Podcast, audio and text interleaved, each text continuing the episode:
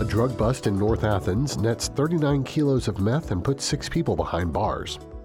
From Athens News Matters and the WUGA Newsroom, this is Athens Today for Monday, February 12th. Good morning, I'm Martin Matheny. An Athens drug bust ended with six people behind bars and 19 kilograms of methamphetamine seized. Alexia Ridley reports.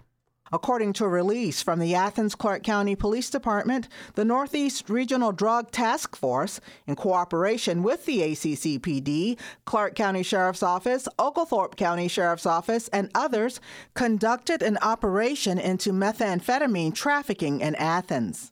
After searching two residences, authorities seized the meth with a street value of more than $340,000, a handgun, and $32,000 in cash. Six people were arrested for trafficking methamphetamine, including two individuals from Athens. A bill before Georgia lawmakers would pit the state against the American Library Association. Jeff Dontre has more. Two years ago, the Republican controlled General Assembly passed legislation letting parents petition school principals to ban from school libraries books they consider obscene. This year, the state Senate is considering two additional bills aimed at making it easier to ban books from school libraries. But a third bill before the Senate would take the push against material considered harmful to minors on a different front. Senate Bill 390 would prohibit city, county, and regional libraries from using either tax dollars or private funds on any materials offered by the American Library Association. The ALA has become controversial among some conservatives in recent years for promoting diversity, equity, and inclusion in the selection of library materials and for opposing book removal. The bill's chief sponsor is Senator Larry Walker, who said states of Texas, Missouri, Montana, Alabama, Wyoming, and South Carolina have left the ALA. The committee did not vote on Walker's bill at a February the 7th hearing, but it stands a good chance of passage. It enjoys the backing of influential Republican co sponsors, including Senate Majority Leader Steve Gooch.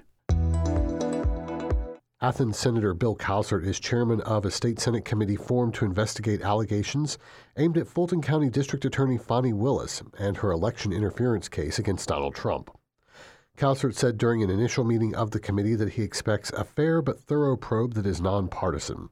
The Republican controlled Georgia Senate voted along party lines late last month to form the committee after one of the former president's co defendants in the case filed a motion accusing Willis of being involved in an improper relationship with the special prosecutor she hired to pursue the investigation.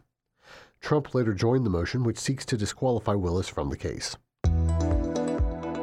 Cedar Shoals High School principal Antonio Derricott will resign his position at the end of the 2023 2024 school year.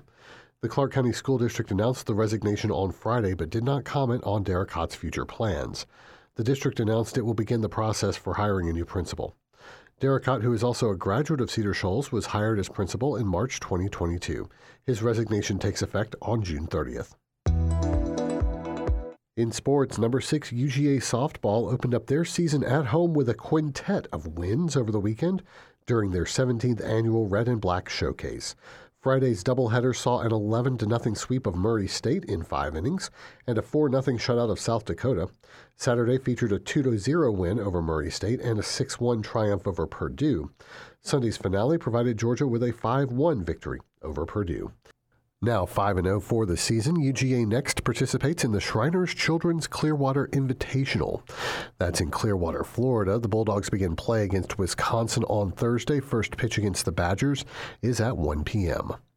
Meanwhile, UGA women's basketball fell at home to Vanderbilt in a close matchup on Sunday, 61 to 55. Next up for UGA is a road trip to take on South Carolina on Sunday afternoon, tip off at 1 p.m.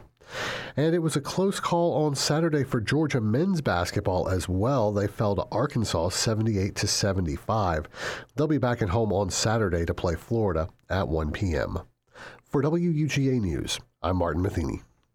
Your financial support helps fund not just the reporters you hear on our local news, but the team of producers and editors working behind the scenes to bring you in depth and comprehensive local coverage. Please do your part today by visiting WUGA.org and clicking on the red donate button at the top of your screen. Thank you.